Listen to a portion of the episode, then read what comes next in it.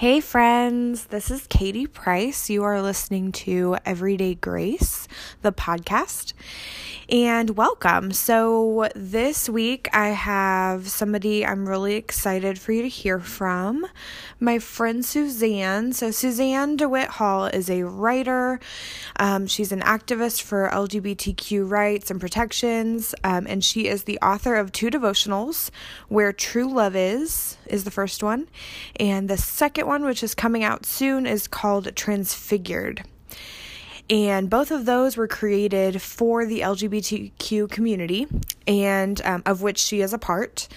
And she also has written a series of children's books about her dog Rumplepimple, which is super fun. Um, so, Suzanne is going to chat with me today about her experience um, being gay in the church and how that has affected her life um, and just her story and um, and her faith. So, I'm really um, I'm really hoping that her journey will um, kind of raise awareness for some people that uh, that you know of the experiences that LGBTQ individuals do go through in our churches. Um, I think this is an issue that the church has struggled with, um, both uh, you know morally and theologically, but also in how we treat people. So it's been, you know, not just a theological issue, but also a social issue because, you know, the people behind the issue are in fact people. And so I think sometimes we forget that, especially if we don't have any close uh, friends who are part of that community, we might forget that, you know, in all of our arguing, these folks are humans with hearts and feelings and life experiences. And, um, you know, whether you agree with being gay or not, um, you know, Suzanne's story, I think, is, is, uh, very eye opening. Um, just so that you can see kind of so that we can see how people are treated uh, in our churches. So um, i'll let her tell you more about it but uh, just to give you a refresher if this is your first time listening um, the everyday grace podcast is all about finding goodness in the ordinary and and um, how you know grace changes everything and this series in particular is called You Can Sit With Us. And what we're trying to do is, um, you know, be a people who truly resembles Christ in that. Uh, so, a friend of mine told me this week a quote that I loved. Um, and my friend Christina, and she got it from Glennon Doyle, who I also love. Um, and it was this idea that um, the most world changing posture is arms wide open and Jesus taught us that on the cross. And gosh, I love that so much. So, um, my friend actually has a tattoo on her arm that says "Love wins," um, and it's kind of it's it's situated on her arm so that you know it kind of invites you to think of her arms wide open. So I love that. Um, and I, I want to live that way too. And so the You Can Sit With Us series, the idea behind it is that the church would have its arms wide open to everyone, that we would be kind of like the kid in a school cafeteria who stands up um, when we see the new kid and we say, hey, over here, you can sit with us. So, um, you know, I think that that our role in this world, if we're going to be salt and light, if we're going to be, you know, the bride of the revolutionary Jesus, um, we need to be people who are opening our arms not just to people we're comfortable with, but also to the marginalized and also to the people who are different from us, um, because often those people are the ones who are going to need the most protection and the, and who are going to need friends, and um, you know, Jesus was a friend to just about everyone he met. So, um, you know, and he also challenged people too. So um, I'm not saying you know that we should uh, we shouldn't challenge each other to live our best lives and live our best selves um, and always be authentic and striving to be more like Jesus. But um, generally, the people that that uh, Jesus challenged were the religious people who kind of were really legalistic, and so um, anyway So we we don't want to be those kind of people, right? We want to be the church with our arms wide open. And so that's what the You Can Sit With Us series is all about. And so we're interviewing people from, um, you know, marginalized walks of life who have not always been welcomed into the church wholeheartedly. And uh, we want to change that. So Suzanne's story, I think, will give you some insight if you're not an LGBTQ individual, if you don't know anyone who is, or you don't don't know very many people who are. Um, I think Suzanne's story will be really valuable to you. Um, it's really valuable to me to hear what she's gone through. So, um, without further ado, I will let her tell you her story. So, here is my chat with Suzanne. Hi, how are you? I am well. I haven't used this particular app before, so it'll be interesting. Yeah. okay, great. Well, I'm so excited to chat with you today. Um, I love interacting with you on Facebook. I, I don't know how we met. We met through some some Facebook magic went into that, I think. Yeah, maybe through one of the Christian bloggers pages or something. It could be. It could be that. But um, I've just been I love everything that you post and um, it's been really cool to connect with you. So Well, thank um, you and I feel the same way. Aw. So, hi there. How's your day going? It's been fun. We just ran up to um, the, the big city to drop off some books at a bookstore that accepted um, my devotional for consignment. So, I was pretty excited about that. That is so exciting. Yeah. Oh my gosh, that is great. Yeah, and I definitely want you to tell the listeners about, you know, what you do and your work and everything um, as well and where they can find you but first, I would love to uh, kind of give everybody a brief overview of your story and kind of let them know where you're coming from and your perspective here. So, so if you just want to jump in, kind of give us give us an idea, that'd be wonderful. Sure. Um, so I'm in my early 50s and I was raised without any kind of denominational affiliation. Uh, my parents didn't weren't church people.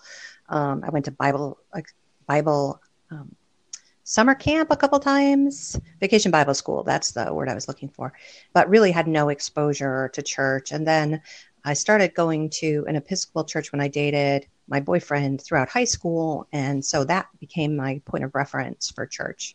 But we didn't mm-hmm. go as a couple. Um, we eventually married and had two kids, and you know, it wasn't, he's, he isn't a religious person. And I, I think I was always spiritually hungry, but didn't have a faith background really to rely on. Mm. And then as the reality of my really dysfunctional and unhappy marriage began to settle in heavily, um, that hunger kind of got supercharged. And my daughter, who was a teenager at a time, started attending a youth group. And I decided to, I better go and check out what it was like at the church um, because I had no idea if it was a safe place mm-hmm. or whatever. And coming from an Episcopal background, they tend to be not terribly, they're not really like evangelistic in the way they they interact with people, the way they market, etc. And this particular church had a big sign on the side that said "Jesus loves you," which you could see by the highway. It was like a billboard sign size. And so I oh, wow. like coming from this Episcopalian, you know, primarily Episcopalian um, view of church and, and sort of mode of operating Christian wise, you know, I was like, oh, maybe they're like really wacky there. So I better go check it out. So I, I went to make sure that my daughter was, you know, quote unquote safe going there. It's a Presbyterian church and it was very, very nice. And the people were very friendly. And I went in at a time where I was drinking alcohol heavily to self medicate kind of trying to turn myself into an alcoholic because I mm-hmm. was so unhappy. And I never stopped attending church since that happened. So that's kind of like my faith background, my my my faith launch, I guess you would say. Um, yeah. So as that all was unfolding and my marriage was continuing to kind of go downhill, I started attending. That Presbyterian church morphed into something different. The pastor there left the denomination to start part of start a church that was part of a new movement called the Charismatic Episcopal Church. And that church, that denomination, is the, the idea behind it is that it combines the three streams of the charismatic, the evangelical, and um, the liturgical. So it had a liturgy like an Episcopal church. They would even do incense, you know, as the as the clergy was processing in and the choir. But they believed that the gifts of the Spirit were so active, so you might have praying in tongues or healing, um, healing prayers. Um, you might, you know, see things like that. And they they had contemporary worship music but and there was also the the focus on the word um, you know that evangelical stream coming through so mm-hmm. this was a very cool environment and i started studying the roman catholic faith intensively because i was sort of the um, the default catechist for teaching people who hadn't had exposure to the liturgical church and it's you know the way it functioned and and the background of those sort of practices to this Presbyterian group, right? So I studied mm-hmm. and I wrote and I taught about those things, and I be, kind of fell madly in love with um, Catholicism. So, as part of that, you know, I was convinced that I would need to remain married, married till death, you know, do us part. Even though I was desperately unhappy, still in my marriage, I was much happier in life having found God and you know transformed everything but my marriage still didn't get any better because the roots of its dysfunction, you know, went mm. went deep. So I fell in love with Catholicism, started studying that, and figured, okay, I'm just going to be married until I die, and that's just going to be how it is. So, um, in walks this woman to the church with her family, her husband and her her daughter. They'd moved to the area, and she started, since they were new to the region, she started attending all the women's Bible studies so that she could form relationships. Um, and so mine, my study was one of them. And we became friends and, um, you know, prayed together for our families and took our kids out for field trips together and, you know, just became really close friends. And then after a couple years, something shifted. And uh, meanwhile, her marriage was also dysfunctional and was falling apart and something shifted and we ended up falling in love after being friends for a long time and both of us didn't know how to handle it because her background was primarily baptist which you know which thinks that homosexuality is is um, you know a perversion or very sinful in in in the training that she'd received my formation as i said was roman catholic which refers to homosexual actions as intrinsically disordered.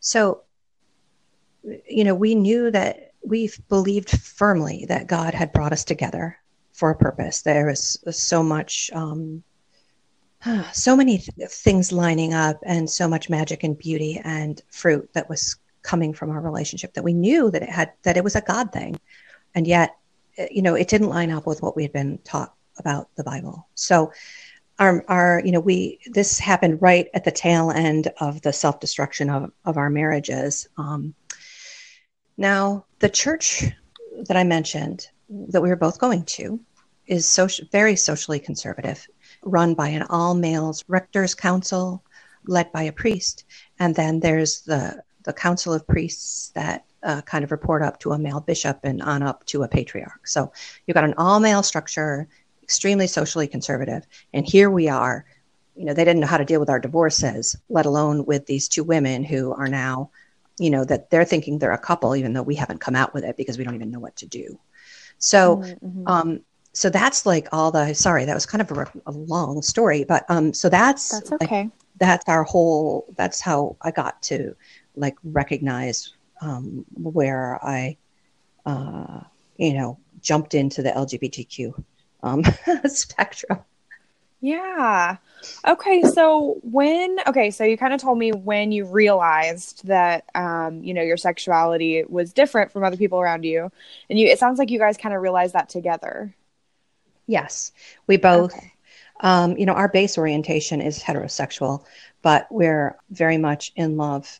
And our, you know, our marriage is, you know, we're, we're married now, um, but our marriage is is fully whole you know as as a heterosexual marriage would be it includes um, the the emotional the intellectual the spiritual and the physical so it's it's you know even though that we our base is hetero we are um, Uh, we say that we're the Q in the LGBTQ alphabet soup because it's just something that falls out of the rest of the categories. Yeah. So you said that you knew it was a God thing, and I totally know what you mean by that. But I want to go back to that because I feel like if I do my job right, hopefully there's going to be a diverse audience. And so some of the people listening who might come from a conservative Christian background might be a little bit confused or wanting more information about like putting your relationship in context in their mind. Does that make sense? Yeah. So I would love for you to just tell us a little bit more about when you knew it was a God thing, like mm-hmm. what kind of things, you know what I mean? Because I want people to be able to contextualize your relationship and and help them see that it's not really that different from their own marriage. Does that make sense? Yes. Um you know, it's a little bit risky to talk about because part of it had to do with receiving dreams and visions and you know a lot of people are just going to dismiss that as something coming out of your own psyche um, so part of it was that for example I had a dream. Now, this is when we were friends, and our friendship went through phases. And the first phase, when Diane, my wife, came to the church and she started interacting with the various groups was that she put on a front that her marriage was great, that everything was fine. I mean, it had gone mm. through a mm. bunch of rocky points. She had had to move all over the country because of various employment problems with um, her ex and um, a number of other issues. Mm. And she desperately wanted things to be okay and for all to be well. They lived in a very nice house in a in a wealthy neighborhood and she put on a good show about how, you know, about everything, right? So at this stage, I had a dream about her and I went to her house which I had never actually visited at that point. And she took me on a tour of the house and when she when it came to the bedrooms. I walked into her bedroom and I looked up at the ceiling and there was a giant hole with like the plaster falling and like dirt and i mean oh i forgot to mention the house is immaculate because she was a super good it also turned out i didn't know at the time but she was almost like an ocd housekeeper at that time she was a stay-at-home mom and she was you know meticulous about everything so we're, you know, when she gave mm-hmm. me this tour and this dream, everything's meticulous. We go in and I look up and there's this hole and it's, you know, it's dirty and it's um, dangerous. Um, and it's c- completely out of context with everything else I saw in this house and in this room. So, you know, I didn't know what to make of it. I didn't really know her that well. And I can't remember if I told her about it then because it just was odd, you know. And, you know, later in looking back and re- finding out what was going on with her and that how she had been hiding all this stuff and that how it was so such an image of what was happening with her interior life and with her her well her marriage to her exterior life that's one example now diane had a bunch of visions about me also before we were a couple she saw i was very um, involved with the church in um, administratively and in teaching even though i was a female I had been given a lot of um, responsibility and had helped get the church started. And um, I attended rector's council meetings, even so I could take, you know, supposedly minutes, um, even though no females were really supposed to be there. Um, I was the the priest was kind of my best friend at the time, and uh, where was I going to? Oh, so um, but I was writing on the side and mm-hmm. Diane started having, again, this is before she really knew me very well. She started having me, dreams of me dancing on the church lawn. And no one was watching. People, the people of the church were coming and going, and no one was watching. And she didn't have any idea. And she said she was like spellbound in watching. And she had she had no idea why she was having the dreams. She didn't know why people weren't watching, but it was frustrating her because she wanted to say, "Look, look, she's dancing." And she had that she had dreams related to that, um, variations of that. Um, wow. For a while. And then one day I used to sit my you know my family didn't come with me to church. I and I sat by myself and I would take out rosary beads during portions of the service and hold them. And I'd been with the church a long time and she she would look over to me and she didn't understand why I wasn't more connected to people why people weren't reaching out to me. And mm. and she said that you know at times she would look and there'd be like a halo of focus around me and everything else would fade away and it would just be me. And she didn't understand why because it it made no sense. So it was a bunch of stuff like that. And she didn't tell me most of this until um, until our relationship had really deepened before you know kind of the the kick into romance or you know a romantic relationship. But there were there were all these dreams um, like that, which were, I don't know if you've ever had dreams which feel more like visions, that prophetic dreams, that there's a, there's a different sensation. There's a different kind of a reality in them. Have you ever experienced anything like that? Um, so I have experienced like not something like a vision, but not while I was asleep. So uh-huh. it was kind of like a, um, there was a moment when I was kind of praying in a group of people and I saw this saw this kind of like mental picture in my mind that I don't think that got there from me. Like i think it was a god thing. You know the the holy spirit showing me something that that that you know freed me in a certain way from mm. something mm. that i had been uh, holding on to. So i i can relate a little bit to that. Mm-hmm. yeah. Yeah so and that's why i was saying. It's sort of a, a you know, dangerous, uh, dangerous isn't risky, I think was the word I used. Um, because a lot of people will just dismiss that, you know, they'll, uh, that it's just a product of our, you know, imaginations that we're already headed toward romantic views or whatever. But, but we know that that wasn't, we know where we were at the time and we know that it wasn't like that until it was like that, if you know what I mean. well, yeah. And it sounds to me like you guys were, you started out as friends and then you became best friends and then you just had this connection you know that that blossomed into something more yeah that's exactly it yeah yeah and that's i think exactly. a lot of people can relate to that i think that's how a lot of relationships start actually so it's yeah. the way that all relationships should start. I mean, I had this, you know, I started writing for a while about with this thing called marriage revolution, which someday I'll turn into more. But, um, you know, people jump into like infatuation or they jump into bed or whatever, and then hope that relationship is going to come out of it that's going right. to be solid right i mean and so we tell our grandkid you know our eldest granddaughter who's a, a young teenager and our and our other daughters who are not yet married um, just to find your best friend and just mm-hmm. you know just look for people who make you feel like your best self and that make you laugh and make you yeah. happy yeah. And I'm sorry, I'm going off the rails of the questions I sent you. So you're probably like, okay, no we're just flying by the seat of our pants. No, um, so you mentioned that you didn't go to church with your family that you had kind of before you met uh, Diane. So, like, was your husband a believer? Did he, I mean, was he just not interested in church? You know, he calls himself a, well, called, I haven't, you know, spoken to him in almost a decade, but um, called himself he called himself a Christian, but he was essentially an atheist. He really didn't, you know, he he poo pooed the idea of God, and he didn't know how to handle it. Was you know, it was a part of our marriage crisis was me going so deeply into faith because once I once I started, I was like, you know, on fire, and I wasn't trying to push it down his throat mm-hmm. because I knew that that was not one, it's not useful and effective, and two, it you know, it wasn't going to be his thing, and I knew that but I mean, it pulled me. I was got very involved in the church quickly, and in my free time, I did a lot of reading and studying and writing, and you know, so it shifted. And the, and I then had a lower tolerance for some of the social things that you know otherwise I would have had a higher tolerance for. You know, I, um, things that were on TV or whatever I wouldn't want to watch necessarily. You know, so so just okay. I, so in his view, I think I became a lot less fun um, you know, in my view, I became a lot more happy. so, yeah. It's funny how people's perceptions are so different. It is.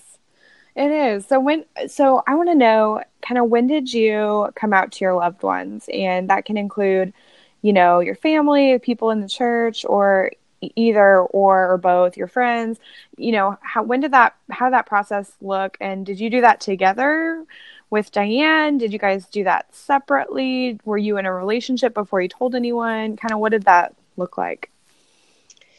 Well, it was messy um, because our own views required so much. I mean, we had to do so much studying to figure out what the heck God was doing, number one. So it's one thing if you know, if you have the conviction that it is God's will and you know that that for some reason that you don't understand why, right? It seems shocking to even to you, but you're like, okay, I don't know what I'm supposed to be doing with this, but okay. So it took us a while to even figure out what the heck was going on there. And then, you know, Diane's relationship with her husband, they'd already split up and um, were on a faster path of separating than mine were. So mine ended up being much more explosive and destructive. And you know there were there were problems with um, my kids and things like things like that. So there was a lot of mess involved in the early stage. Then there came the wave of parents, right? Telling our parents. Um, and weirdly, my mom was okay. I don't know that we actually had the conversation, but she figured it out, if you know what I mean. And weirdly, my mom didn't seem to have a problem until we told her we were getting married. And then she went silent for months and wouldn't like respond to. We didn't live close to each other, so you know it'd be like phone mm. calls or emails or whatever. Um, that had to be painful well, you know, my relationship with my mom has always been odd. So um, I just chalked it up to another one of those, you know, mm-hmm. one of those mm-hmm. oddities. Um, so, and then she kind of got through that and then she started communicating with me and she came to our wedding. So, oh, that's great. Yeah. So on Diane's side, however, um, her mom is a very faithful Christian and um, you know Southern Baptist uh, in her um, exposure, and she had a very hard time with it. Um, she thought Diane was going to go to hell. She it it was hard, and some of the sister uh, Diane has uh, four other sisters. Um, some of them were more quick to accept, and some of them were were less quick. Um, and that caused Diane a lot of pain because there was a unity within her family, even though they're, you know, they, this whole group lives in Florida and, and, you know, we lived up in the North at the time. There was still this unity and, and the sort of the family uh, culture was that there can be all kinds of bickering among everyone. Um, but that they were one and, and they were fiercely protective of each other. And if there was ever any kind of outside, um, you know, threat of any kind, then there'd be a circling of the wagons and all that. And with this particular issue, she didn't see that in play. And mm. it was extremely painful for her. Uh, the, the good news is that over time, her mom has really has really come around and she ended up surprising us by coming to the wedding and not telling us um, oh. Which just, you know, I answered the door and just started crying. And um, Diane was just so thrilled. And, and, oh, wow. And since, yeah. And since then, you know, we've made a couple trips down there and, you know, I've really bonded with her and she sees our love. I helped care for her after she had her hip replaced. And, um, she sees that we're just normal people, that her daughter is still the same daughter who's always loved God and that, you know, her, her faith hasn't been lost, it's been strengthened. And that, you know, our our partnership isn't sick and perverted, it's healthy and whole and full of joy and life and love um, and you know helpfulness and all those things so she was able to confront her own conceptions of what being gay means by experiencing our relationship Oh my goodness, I love that. I love the reconciliation there. That is such a great story. Yeah, it's it's it's wonderful. But it was so, hard for her. Oh yeah, of course. I mean, that's your mom. right. And that's your daughter. I mean, she sincerely yeah. thought that, you know, that's it. She's going to go to hell. Oh, wow.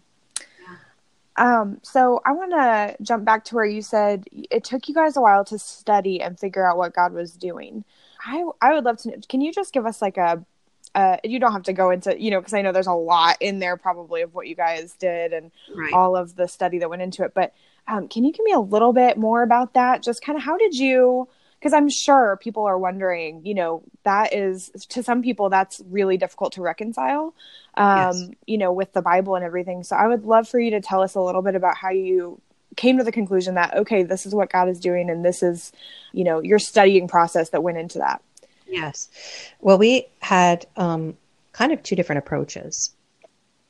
Jumped into reading people's work like matthew vines wrote god and the gay christian. He's a, a harvard um, I think he was a Harvard Divinity School. I don't remember if he's got his doctorate or I don't remember, uh, but you know he was a divinity student and came out as gay and um, approached the scriptures and, and wrote a book that's become sort of an icon on the topic. What is that so book she, again? Say that title for me one more time. I'm sorry. Sure. God and the Gay Christian. Okay. By by Matthew Vines. Um, so she jumped into like reading other people's work, and meanwhile, we we did Bible studies daily together anyway, as just as part of our spiritual discipline. We, you know, we'd always done that since we came together. For me, what I was finding as we were doing these Bible studies was that God was breathing uh, different perceptions, different revelations through those words that I had never seen before. And it was happening all the time, like almost mm. every day is too much. But, you know, several times a week it'd be like, holy cow, I can't believe I'd never seen that before. So I was compiling this big stack of pages from um, we were using the catholic daily readings from a like a little booklet. I can't remember which one it's called. It's not daily bread but you know one of those mm-hmm. kinds of things. So i'd be scrawling notes on those and ripping it out and putting it in my pile because i knew i was going to be working on a i was going to be writing a book sometime um, on the topic as we were examining. And at the same time i was looking at the clobber passages which i had written about before you know from the opposite view and trying to examine those scriptures that specifically are used to say that having a same sex relationship excludes you from God's grace. So I was actively evaluating those. So at the same time, we're sharing what we're hearing, what we're learning, what we're thinking, what we're, you know, how we're how we're shifting our thoughts. Um, and we did this for several years. You know, we're still doing it. It's you know that doesn't stop. Um, but that's that was kind of the process for how we moved from one understanding to another. It was slow, it was steady, and it was run by the Holy Spirit. You, you know, the Holy Spirit was in charge. Yeah. So it just it sounds like you prayed for a lot of discernment and you really searched the scriptures and you really, you know, did not just decide to to do this lightly. It sounds like you really put a lot of thought and prayer into it. Yes. I mean, I think that it, God is, God, it, Christians are funny because we are supposed to be worshiping God and having a relationship with God. And we have somehow turned that around to be that we have a relationship with the Bible. Mm. And we, a lot of times, are worshiping the Bible. You know, there's this bibliolatry concept that's alive and well and and thriving. And we forget that the Bible is a collection of books and stories and letters about man's relationship with God. The Bible is not God. right. And so yeah. I, I think that the power of revelation, when God is speaking to you and you feel that Holy Spirit light bulb go off, where it didn't I don't know if you had the experience, but it's like it didn't come from you. It's not like through your own thought you processed your way and then, you know, you were able to just come to a conclusion. There's there's sometimes where you could be contemplating something and then boom, something just like flies into your mind and you're like, "Whoa, that's amazing." And and that sort of revelatory relational thing I think is so much more about you and God having a personal relationship with your Lord and Savior than picking out a few phrases in the Bible and using them as a bludgeon to, to beat up people. I mean, which one is is more about your you and God together? Yeah, I really love that you called that out. Sort of the um, what what did you call it? Bibliolatry or biblia, yeah, biblical idolatry? Yeah. Oh my gosh, I so you know, obviously there's different denominations within the Christian family and I think that um, so here where I am, I'm in Kansas City, and there is a lot, a lot of. I mean, we're in the Bible Belt, so there's a lot of churches. Period, but there's especially a lot of the you know Calvinist Reformed denomination, mm. and because um, there's a there's a couple seminaries here, and one of them is Midwestern Baptist Theological Seminary. So there is a lot, a lot of like Calvinist Reformed theology floating around here, which there's a lot of different perspectives out there on the Bible, and um, that's just one of them. And it took me a really long time to figure out that it was just one of them. right. Um, because sometimes, you know, what's in our world becomes like what we see the most becomes kind of the default Christian interpretation. And if we don't take, if we don't do the work to learn about other interpretations of the Bible, we can sometimes fall into using that as our lens, you know, to view the entire Bible through. And so then you get people who say, well, the Bible clearly says this. Right. And, you know, maybe it does, maybe it doesn't, but but we disregard the fact that we're viewing it through a lens. And so um, you know, I totally agree with you. I think that there are denominations out there and there are people out there who view the Bible really as I mean, it is an idolatrous relationship with some people. Um, you know, the you're absolutely right. The Bible is not God. It's it's a great way to learn about God, and I believe that the Bible is true, and I believe that there is wisdom in it. And you know, I don't want anyone to think that I'm saying, "Oh, just throw the Bible out." That's not not at all. Um, I love the Bible and I I study it a lot, um, but it is not God.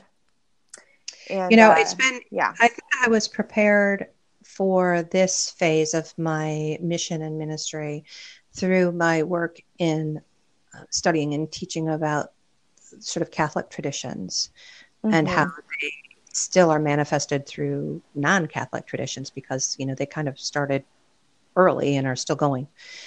Um, but what I found in doing that work was confronting anti Catholic bias that was a lot of times based on this sola scriptura, Bible alone theology.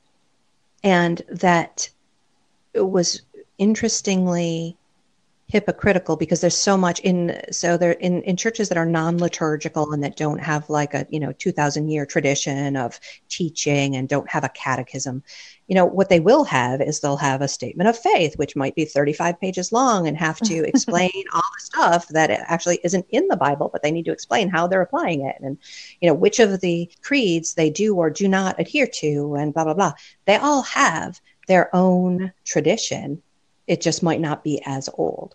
And they all, as you said, every single denomination and every single Christian picks and chooses which scriptures they are going to say apply to Christians today.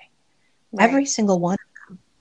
Um, and you know, one of the problems I I have encountered in my um, online uh, sort of online mission work people who say, well, in the beginning was the Word, and the Word was with God, and the Word was God. Therefore, the Bible is the Word, and therefore the Bible is God. So, you know, luckily that's not a huge portion of Christianity, but there are some people who believe that Jesus and the Bible are the same thing. Oh, wow. Yeah. Yeah, I've seen that. And like the, yeah, I, I, think people get confused. That's why I struggle with referring to the Bible as the Word of God because that that word "word," you know, the Word right. was with God and the Word was God. Logos refers to Christ, uh, you know, right. not the Bible, right? And um, so I've struggled with that too, and I think that disentangling, you know, this idea that um, you know the Bible is God. I mean, I think I think most people who hold the Bible in that kind of esteem don't really understand that that's what they're doing.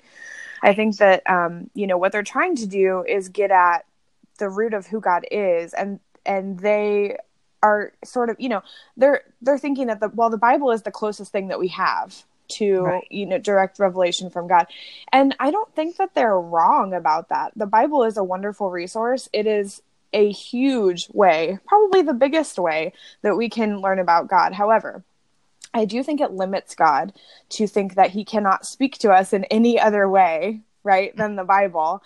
Um, and I think so, some of our listeners might be thinking okay if you if you downplay the bible you know that means that how are we supposed to hear from god? How are we supposed to have a, a measuring stick to uh, figure out if the thoughts that just pop into our head you know as as we were talking about uh, to figure out if that's from god or from someone else? And and to those people i would say um, you know read the bible listen to the Holy Spirit, and also listen to people who are smarter than us. Read commentaries, listen to church leadership. And this is one way in which I think that Protestants could learn from Catholics. Um, because there is a long tradition of theologians writing about these things and uh, and giving us greater insight than maybe we have ourselves. And so, if we combine that with the insight that we receive from the Holy Spirit, wisdom from other godly people, and also the Bible, then we're going to be in good shape. I think that's really smart. And, you know, one resource for um, uh, the people that you're talking about who, who might want to be digging deeper is uh, there's a three volume set. I'm sure there's other resources too, but there's a three volume printed set, and you can find this stuff online of the fathers and the doctors of the church. And these are people, some of them, who are writing within the first couple centuries of, of Jesus walking the earth. In some cases, it's within within the century that they're writing letters to each other. the first bishops and the first popes and stuff, right? They're they're writing letters to each other, correcting various issues and and struggling through all the dissensions and stuff that happened back then and are still happening now. Mm. Because if you know, here we are several thousand years later in a completely different cultural context with with extremely different language structure and language usage. I mean, Hebrew, the the communication in Hebrew and communication in Greek and Aramaic are extremely different than contemporary, you know, American English and we're we're superimposing our American English interpretation right. on all. So anyway, so you've got these these resources of the fathers and doctors of the church, and you can look up passages and say, what did you know? What were they talking about this particular passage back in the year 172 or whatever? So anyway, that's, a, that's yeah, that's a really good resource for for um, because I figured the it's like the telephone game has gone has has gone a long way since Jesus told his stories. Yes, and I absolutely believe that the Bible is a is a great resource, but I think that we have to understand it in context. We have to study and really make sure that we are treating it. You know, there's a verse that says, you know, make sure that you correctly handle the word of truth. Mm. And mm honestly, I think that some people in the church are, are kind of failing to do that by just relying on what we've heard and what we've been handed um, you know, either by our denomination or just by the culture. And I I really want to see people dig deeper into the word and eh, into the you know the the scriptures and also the cultural context and everything surrounding that the greek and the hebrew and i i would like to dig deeper as well and and you know i always try to to look up the etymology of things when i'm studying the word origins and everything and it really does illuminate a whole other layer of the scriptures and technology has made it so much easier. We used to have a bookshelf that, you know, had three different shelves. Yes. Different Bible translations, right? And we would do our study and I would have like five versions on the table. And now we just pull up Bible Gateway and, and do our Bible Hub and look at a particular verse and see all the different ways that a particular phrase was translated. And sometimes they're significantly different. Yeah. And which one is the right one? you know i mean sometimes the meaning is is quite significantly different yeah so and which one is the right one you know right it's it's not straightforward and and and the thing is there's so much depth and beauty to be explored yes that's there that's I, I think sometimes some christians just throw out lines of scripture and they have this cardboard cutout view of kind of what God is and what and what these passages mean. Oh, it says clearly, right? Like you said, the word clearly. It says clearly right there, you know, in this one line that I've just extracted from this one epistle that Paul wrote, maybe Paul, maybe someone else, we're not really sure. You know, and and this means exactly this. Well, meanwhile, there's all this gorgeousness that's behind it, and mm-hmm. um, that that there's no risk. I think sometimes people think that there's risk that if they don't view the Bible the way they do right now, that their whole faith is going to fall apart. Right. And the reality is that God created us to want to know Him better. And there is no way He can fit inside a book. You know, you know. Yes.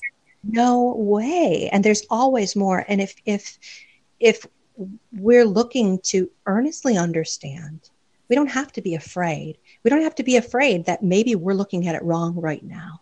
Right? We just ask the Holy Spirit, please show me, show me more, show me more, show me more. And right. He will. And you don't have to be afraid. And I think you hit it right on the head. I think people are scared, which is funny because I think it's the I think that the people who stand who view themselves as standing really firmly on the scriptures but it's but it's those people I think in my experience who are afraid to dive into them deeper. And I think there's a there's a fear of you know projecting our own desires onto the scriptures and and that is totally a valid fear but again, that's why we study. That's why we uh, run everything by the Holy Spirit. That's why we, you know, surround ourselves with people who are smarter than us, who can help guide us. And um, I also want to. I also want to say one more thing about this before we before we move on. But we've gone on a little rabbit trail here about scripture, but I love it.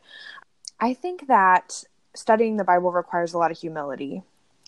I have I have found that you know the people who want to say this verse means exactly this and only this um, to me there's so much arrogance in that statement as if the holy spirit could not as if this text doesn't have layers of meaning as if this person has you know the one true end all and be all interpretation i just i find so much uh, i find that so much humility is needed to say I, I kind of approach the Bible like this. I kind of say, okay, uh, I am almost certainly wrong about some things that I believe about the Bible, about my faith in general. There are, I mean, it's an almost certainty.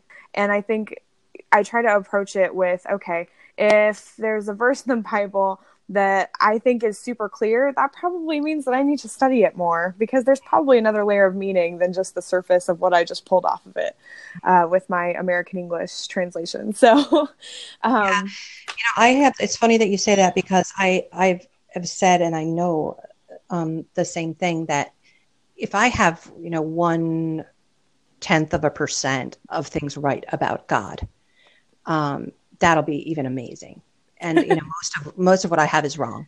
And most of what everyone has is wrong. And all we you know we're put here on earth to seek him and to try to love him. And if we're all doing that earnestly you know how much of it we get right here and now doesn't even really matter that much. We i think we do need to try to filter every single word of the bible through the person of christ because he is the revel- revelation of god. And when we see him we see the father. Amen. And that he came to provide clarity to who God is over and over again. He says, you know, he, that what God says we're to listen to Him. So, you know, everything we read needs to be filtered. Okay, who is, remember who Jesus is, remember who Jesus is, remember who Jesus is. What does this passage mean?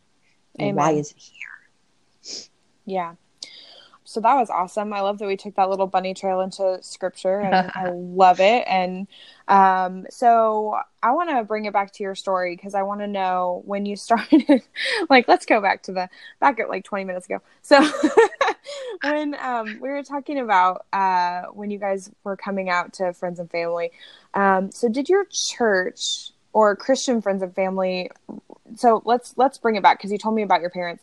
Let's talk about your church at large and, and other Christian friends. Did they react in a hurtful way or a helpful way to your sexuality? Um, have you felt pushed away at all by the church at large? Maybe not your home church, but you know, tell me a little bit about that. Yeah, it was extremely painful because as I mentioned, I was very, very involved with the church. The priest was my best friend, um, and his and his wife and I were very good friends. They didn't know how to deal with divorce, let alone the confusion about whatever was happening with Diane and I at the time and those perceptions. There was another woman who um, was leaving the church at the time because they were so upset about her divorcing. Now, my divorce, you know, my separation and everything, the church kind of understood because they had been with me through a bunch of hard times and knew a lot of the story of what had been happening for years. And so I didn't get much flack. Diane, on the other hand, the Rector's Council met with her and basically said that the reason that the marriage was not that basically that if she had the right attitude that she could make the marriage work and that she should mm. get back together with her husband her ex was still attending that church he was involved with a men's group and you know he kept going and which was obviously very uncomfortable for her they were no longer living together. And when mine um, as i mentioned my marriage ended explosively i had nowhere to go. I had to i had to leave. And um, so i moved in with her. So uh, then boom the church does not kind of loses its mind does not know what to do does not know what to think freaks out. Um, and uh, so we were planning to to find another church. We stopped going there on Sundays, but we were going on Wednesday evenings when like six or seven people would come because they had a, a, a Eucharist, a communion service on Wednesday nights. So we would go to that one because we wanted to still get communion while we were looking for another church. Um, and the priest, who had been my friend, um, asked us to stop coming because it would be disruptive oh. for the body, is what he said. So we were devastated. And meanwhile, you know, there was other trauma because the women that Diane had been in all these women's groups, you know, some of them were like, you need to get back with your husband, be a Proverbs 31 wife, blah, blah, blah. Um, and there was a lot of that that was just wrenchingly painful um, for her and for me. But, you know, she had, she had more of those relationships than I did. Um, so you know they handled it badly and there's a there was a uh, she turns out she's a transgender woman. At, at that time she hadn't been um, uh, uh, living authentically. Um, and when she started to at that same church a couple years after we left they asked her to leave because they didn't want her to be coming there wearing women's clothes and and presenting her identity authentically to herself. Um, Oh my so, gosh, I just want to pause there real quick because so ju- I mean, I'm just processing this. So you're the priest, the spiritual leader of this of this family asked you to stop coming to church. Yes. And and asked your transgender friend to leave. I mean, let me just because okay, if if there's people there's going to be people listening to this who don't agree with being gay or being transgender but the thing is, if you are a believer in Jesus and you believe that, you know, and you want if you're a believer in Jesus, you probably want other people to know Jesus. That's kind of part of part of the deal. So, what in the world, what on earth could be served? What purpose could be served by telling them to get out? Just oh, just go. You're not welcome here. In what world is that helpful for even if you believe that this person is wrong and living their life in the wrong way why would you i just don't i don't know i'm not well i think it's you know there's biblical foundation for it is you put the the unbeliever the disobedient one or whatever outside the gates. You know there's biblical uh, there's there's yeah there's there's reasons in the scriptures that they can use to support what they're doing. I just don't understand why you wouldn't want that person like i would think that you would want that person to come more often and say hey let's if you really believe that this person is is living their life in a way that's going to send them to hell as you said i mean wouldn't that make you want to invite them to everything that's happening at church? Oh man. That just yeah, kills me. I think it's i think it's fear again. I think it's like what are we going to do if we're in this socialist um, conservative church structure? If all these gay people start coming what do we do? How do we handle that right? Wow. Ooh, um, and this this you know my transgender friend i'm not sure if they asked him asked her to stop coming. I think they asked her to stop wearing um, women's clothes when she came. That's oh, my understanding. Yeah which i mean still it's like how dare you? How dare you tell anyone what to wear? But they asked you to stop coming. That's yes. what you said. I mean that that is just crazy to me. It's like you know if you believe that somebody needs needs jesus and needs help i just i don't understand why you would take that away from them you know what i mean well and the thing was that we had we weren't there on sundays we were there we were just coming when it was a handful of people like literally yeah. maybe five, six, seven people. And he knew that we were coming just to receive the Eucharist, you know, communion. Uh, when you, I, I told you that I, my formation was this largely Roman Catholic thing. So for me, the Eucharist is the source and summit of the faith. It's the, it's receiving Christ himself, right? And to be told that, you know, you can't do that. Wow. Um, was, was devastating. Yeah, wow. Yeah. It was, it was really painful. There was a lot of tears. oh my goodness. That just, I'm so sorry that happened to you. well, thank you.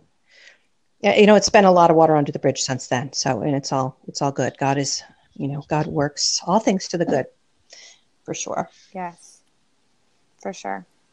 So I think you were in the middle of telling me kind of how your church treated you. How do you think that the church and Christianity at large kind of how do you think that they view LGBTQ people right now at this point in history? I believe firmly that we are in the midst of a new reformation. Because there are things happening on every front, I think, within Christianity. You've got a pope who is more pushing the boundaries and making social justice an issue Love that he that. speaks about regularly, which is beautiful. And it's crossing, I think it's tearing down walls between Catholicism and some other denominational lines. I think it's happening in social justice when it comes to things like the racial problems we're having in our country and stuff like that. I think that what's happening at the highest levels in Washington and the scandals and the you know the horror stories of some of what we're seeing from this evangelical base of um, various I don't want to name any particular candidates or position holders, but there's been you know, scandal after scandal that's exposing some deep rooted hypocrisy. And I think that people who have been evangelical are are forced to look at that and say what is going on. The you know the people who are really of good heart and who sincerely want to follow Christ are are being faced with some stuff that's happening in the evangelical um, sort of stream that is not good. And meanwhile, you've got the LGBTQ reformation as well. So there's there's all this transformation that's happening on on all of those fronts at once, which I think is part of an overall reformation. So within as far as the LGBTQ uh, inclusion, um, particularly, I think that it's there's great leaps being made forward. I think there's a lot of of thought leaders coming out of the evangelical base that are are saying wait a minute and and that are investigating and i think more and more people are bravely coming out and instead of closeting and so more christians are having are rubbing shoulders are rubbing hearts are rubbing you know spending time with people they love who are gay and or or whatever on the spectrum and those christians have a chance to experience God in a new way. You know, it mm. Jesus is Emmanuel, Christ with God with us. And and I think that God comes to a lot of people in ways not just like the beaten up Samaritan or the beaten up um, person on the road who the Samaritan helps, but you know, this unclean, right? The, all these stories of the unclean coming to Jesus that he touches well, you know, we unclean people are coming into the lives of good Christians and they're having to evaluate what their thinking is. So I think that there's massive change underway. Mm-hmm. Um, there's also massive resistance. You know, there's there's people putting driving in the stakes and saying no way, no how. But I think that that's becoming sort of a the dinosaur position that just you know the meteor is is spinning towards the planet and um, they're not going to survive. And Christianity is going to take a big hit if they don't start walking Jesus's walk. Yeah. And I think, you know, to those people who would say, you, mentioned the unclean coming into, you know, coming into the church and rubbing shoulders with Christian people. You know what? We are all unclean. all of us. We are all sinners. And if we don't recognize that, we're already in a theological mess. And also, uh, Brene Brown, have you do you have you read any of her stuff? No, but you know, this is the second recommendation I've heard of hers this week, so I'm thinking I need to look. She is wonderful. She's a, a social scientist and a she's Dr. Brene Brown. She's a researcher um, in the social science field, and she has done a ton of awesome work into looking into shame and fear and belonging and risk and how to really live a full healthy life. And one of the things that she says that I just love is she says people are hard to hate close up. So when it comes to I think a lot of people who are afraid maybe of of gay folks, they might not know anybody who's gay and they might just have this mental picture of, you know, somebody who is who has corrupt morals and who wants to corrupt our nation and all these things. I mean, you've heard the narrative um, about the gay agenda and just just being afraid of of the culture and never really knowing anybody who's going through figuring out that they're gay or who is gay and secure in that you know they they might just not know better i think a they're huge part Right. And I think a huge part of it is is definitely yeah, getting people together and under the same roof or in the same spaces and just recognizing that we are just people and we are all sinners, we are all a mess and Jesus loves us anyway and that's what it's really all about. I'll tell you one quick story about this. So, um, when I was a social worker, I'll have to take names out of this, you know, for obvious reasons. But when I was a social worker, I um, I worked with foster kids and families, and I was in was part of my job was place children that would come into foster care, and I would place them with a family. And I had this sibling group once. It was a very large sibling group on my caseload, and this family was very before the children were removed was very active and the first place I went was the church and said, Hey, would any families, you know, be open to taking in these kiddos? And a few families said yes, and that was wonderful. And there were a couple kids who did not get placed with church families. So then I looked outward into the into the foster system for families. I ended up placing uh, one child with a gay couple who were absolutely wonderful people, super stable, fantastic individuals. And another one of the families from the church got really upset. And um, the mom was just i mean she really like ripped me a new one and was like how can you place him in a place that's totally different from his upbringing and his moral standards? The kiddo was you know a kid. He had he he didn't care. Um, but you know to her this was a huge problem because of the church that they went to and the tradition that the child was raised in. And i was just like you know ma'am i mean these these these people have taken this child in and have you know given him a, a, place to stay for right now. And that to us is more important you know and and she just went on and on. And the funniest thing is now months later i mean i think it's been over a year at this point uh, she now uh, is friends with this couple, with this gay couple, oh, and they they have had so many meetings together, and so many, you know, they're on the same team with regard to these siblings, and yay. they've gotten they've gotten close now, and so they talk, and it's it's just been so beautiful to see that transition. And it's because they got to know each other. And i mean people are really hard to hate close up. Brené Brown is correct. So i think i think you're absolutely right. We need more spaces where people can just get together and and realize that hey you know we're not enemies we're just people and we're just people who are trying to follow jesus. Yeah absolutely. I, I think that that's the key. And some people it happens to without any choice right? It, it you have a family member or whatever. Um, in my case it was myself. And you're forced to investigate and and and pray and all those things but um, yeah yeah more exposure is a good thing. So, ha- okay, so you mentioned that it was rough with your church. Did their reaction toward your sexuality did it ever shake your faith, your personal faith? Did it ever make you think, "Oh gosh, you know, what if what if they're right? What if did it ever do anything negative to your faith?" No, because my relationship with Diane from the very beginning had had God at the center from our friendship. She started attending through a Bible study where we prayed together, we studied the scriptures together. You know, we we talked about God together. Everything that our friendship was based on was was centered on God. So and and there was all this confirmation and and weird, you know, God stuff that had had confirmed in addition to that.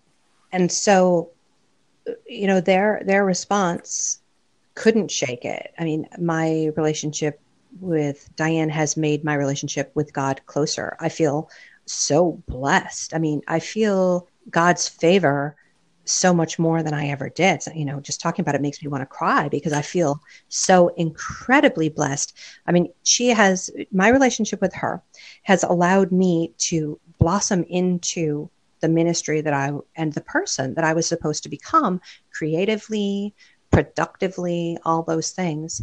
And I always felt sort of unex- unacceptable to God or not worthy, kind of. That there's always this separation between me and God because of, I don't know, I, I don't even know what. But in my, you know, now compared to before I was in relationship with Diane, now I feel comfortable. I feel loved. I feel appreciated by God. I mean, not just by her, because I do feel it from her, but by God, because it's like, how could he, he gave me this gift. I feel incredibly blessed and paid attention to by God, you know? So it wow. couldn't shake that because our relationship was so founded on God. And, and we talk about God every single day, in and out of the day. We talk about various scripture passages or whatever in and out of every day, things that we're studying and and and we lift every decision that we have to God. You know, we want our path to always be al- as best aligned to his as we can. So, you know, and that has been what our relationship was built on. And so mm. no one else's judgments of us could ever shake that because we know what it is. You know, we know what our relationship with God is. So it seems like she almost gave you a tangible picture of God's love toward you as well. Yes, yes. And you know the amazing thing is we were we were talking today and she was saying that she feels like her love for me is the most God-like love that she's ever experienced. You know, loving your kids is a a view of it. But she said her love because she feels like it's such a supernatural thing that she she loves me without conditions and and without boundaries and and she sees me deeply and so she feels like her love for me gives has given her a better insight into how God loves than any other love she's had before.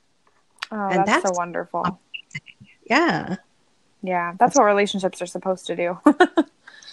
right. So, what is one thing that you wish people knew about being LGBTQ that they don't seem to understand? Well, the first is that eh, you know people are just people, and we're just people, and you know people are can be people of faith, they can be not people of faith, they, they can be total irresponsible, you know, creeps, or they can be wonderful, selfless, you know, heroes. It's just sexual orientation or gender identity have nothing to do with a person's character or their moral structure or their intellect or their spiritual depth. None of it, you know, has nothing to do with that.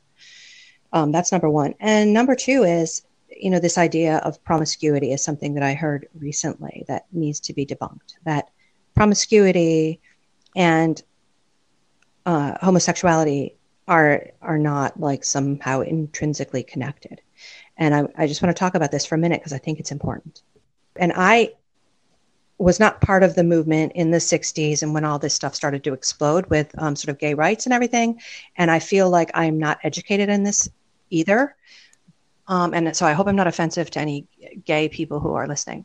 But I think that when the gay rights movement started, and particularly when males who formerly would have been put in jail or in some cases executed or whatever, when they started coming out that there was a bit of a pendulum effect of just saying, you know what, we can't be accepted, then we're just gonna we're just gonna live in love and have sex. Do you know what I mean? Mm-hmm. Um, sorry, there might be a little background noise. There's a train going by, so I'm trying to move where it's quieter. That's okay. Okay. So anyway, I, I, I like I said, I feel unqualified, and I'm not trying to merge into dangerous territory where I wasn't part of something to speak about it. But I think that there was a wave of people who had felt so persecuted saying, you know what, we're just going to live. And then that was, it was happening during the sexual revolution, right? So straight people started having sex like crazy um, in a, in, you know, outside of committed relationship. And it was all part of this social thing that was happening at once as a whole. And I think that somehow that has has created a perception that homosexuals are somehow promiscuous and there's this rampant perverted sexuality, right? At least I, you know, I've, I've heard that perception, and that people are driven by lust, right? They're, the gay people are driven by lust, and that it's not love, it's lust, mm-hmm. um, and that's just not the case. I mean, if you turn on any sitcom that's on, you know, mainstream television, the heterosexuality, the heterosexual promiscuity is crazy. You know, the hookup culture is like super dominant and sex is being turned into this view of kind of like scratching an itch or mm-hmm. um, you know other uh, bodily functions that are just some physical necessity rather than being viewed as the sacred gift of god and so uh, you know this idea that uh, promiscuity is is belongs to the gay culture, or that there is even a gay culture, um, I think is a myth that needs to be tossed out the window. Yeah, I think that that is a really um, pervasive belief. I think that a lot of people do believe that who are, you know, outside the gay community looking in. And I also think again to those people who believe that gay culture has this inherent promiscuity and if you're gay that means you sleep around. I would say to those people who think that you know that is just more reason to be welcoming as believers to the gay community. Because if you if you believe that you would presumably you would want people to know that there is a better way and that sex is a sacred gift from god so that's right. another reason not to alienate people who are different from us. Um, right. Which me, which kind of brings me to my next question, which is, so you have lived through quite a story of kind of feeling pushed out, unwelcome by the church, who flat out asked you to stop coming to the church. I mean, what more of a rejection could you get? Right. Um, so I would like to ask you, who you, since you've lived through that, how can we do better the church at large, how can we do better at welcoming LGBTQ people who are interested in God into the church? I gave that a lot of thought. I attended a, a panel um, a month or so ago of transgender people, and one of the questions was, "What can we do? What can church do to make you feel more included?" You know, bathrooms, having a bathroom that's not male or female, but that's both, is oh. a is is a big thing because people are you know very uncomfortable. This is a time when they're most vulnerable needing to use the facilities and and having to put themselves in somewhere that doesn't make sense for you know for who they are is is a challenge and puts can put them at risk potentially not so much in churches but um in other spaces.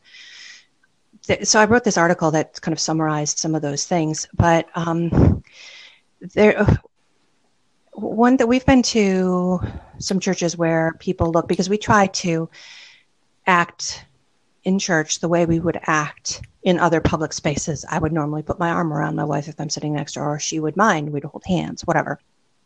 We try to act as if we would normally act. And so I think part is to be aware of the staring, uh, you know, that people, and I think this is a big problem for transgender people who may not look the way people expect people to look and you know the, being aware of those looks. I think just like let's say it's a stranger that these you know you've, you've got someone comes in it's a couple going and greeting them welcoming them smiling large and saying hello and acknowledging acknowledging their presence. You know and then then once if they've been there a while including them it's it's one thing this is one thing i heard at the transgender panel it's one thing to be welcoming and to say oh yeah sure come on in.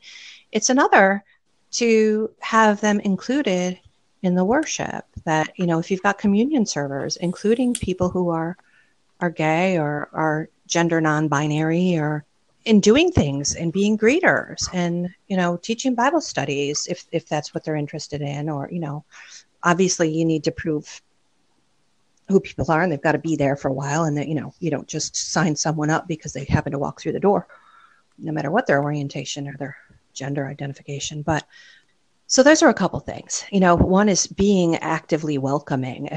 I think that we don't do a good job of that as churches generally if a, if a stranger comes in. You know we're, we're varyingly good at that. Mm-hmm. but if it's someone who seems to be marginalized a marginalized group um, and that goes for race or anything else disability as well.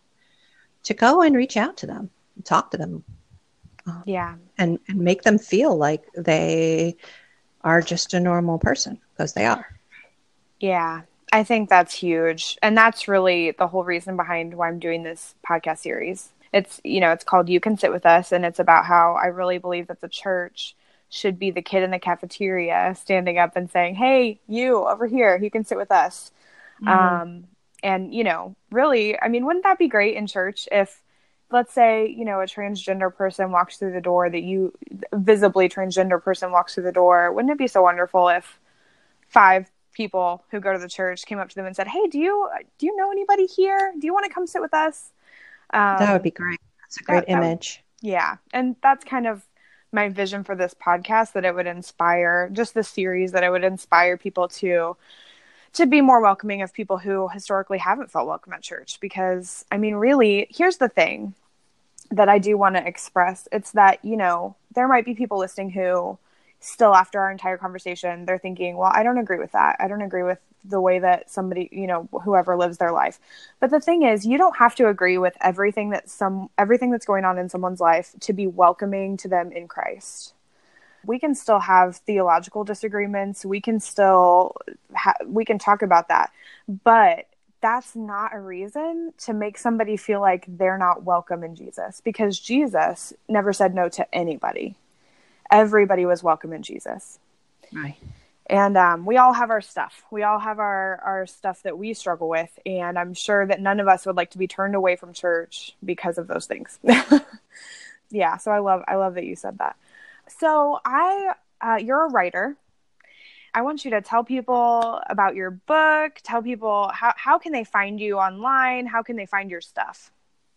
Yeah, so I have a couple of books out. I've got a couple of kids' books that are um, that are the title of the first one is Rumplepimple. It sounds just like it. I mean, it's spelled just like it sounds, Rumplepimple, and those are just a little adventure books um, about a, a little doggy hero who gets himself in trouble trying to do the right thing. So um, those are the Rumplepimple books. And then I have um, a devotional called Where True Love Is. It's focused on exploring passages that open help open our eyes about this conversation we're having now about how God views LGBTQ people and how we should all be approaching the issue. So that's called Where True Love Is. It starts out with um, talking about who God is, then what scriptures are, and then moves into all sorts of things, and eventually, uh, kind of culminating in sexuality and gender. But you know, having to have that foundation of God and the scriptures beforehand, and and how Jesus views sinners, as you were saying, all that kind of stuff. And people can um, find that on Amazon.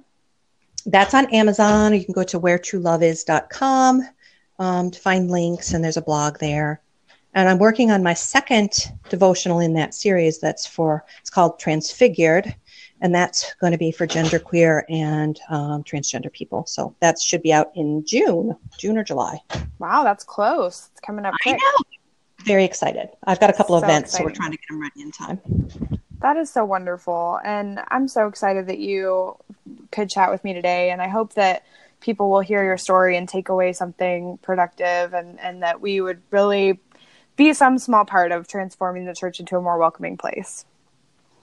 Amen. I really appreciate what you're doing. This is a great series. Well, thank you. Um, all right. Well, you have a wonderful rest of your day. I think we're gonna we're gonna leave there. So um, it was so wonderful to talk to you, Suzanne. Terrific, and I look forward to hearing uh, all of the all of your guests in this series. Thanks a lot, Katie. Yeah. All right. Bye bye. Take care.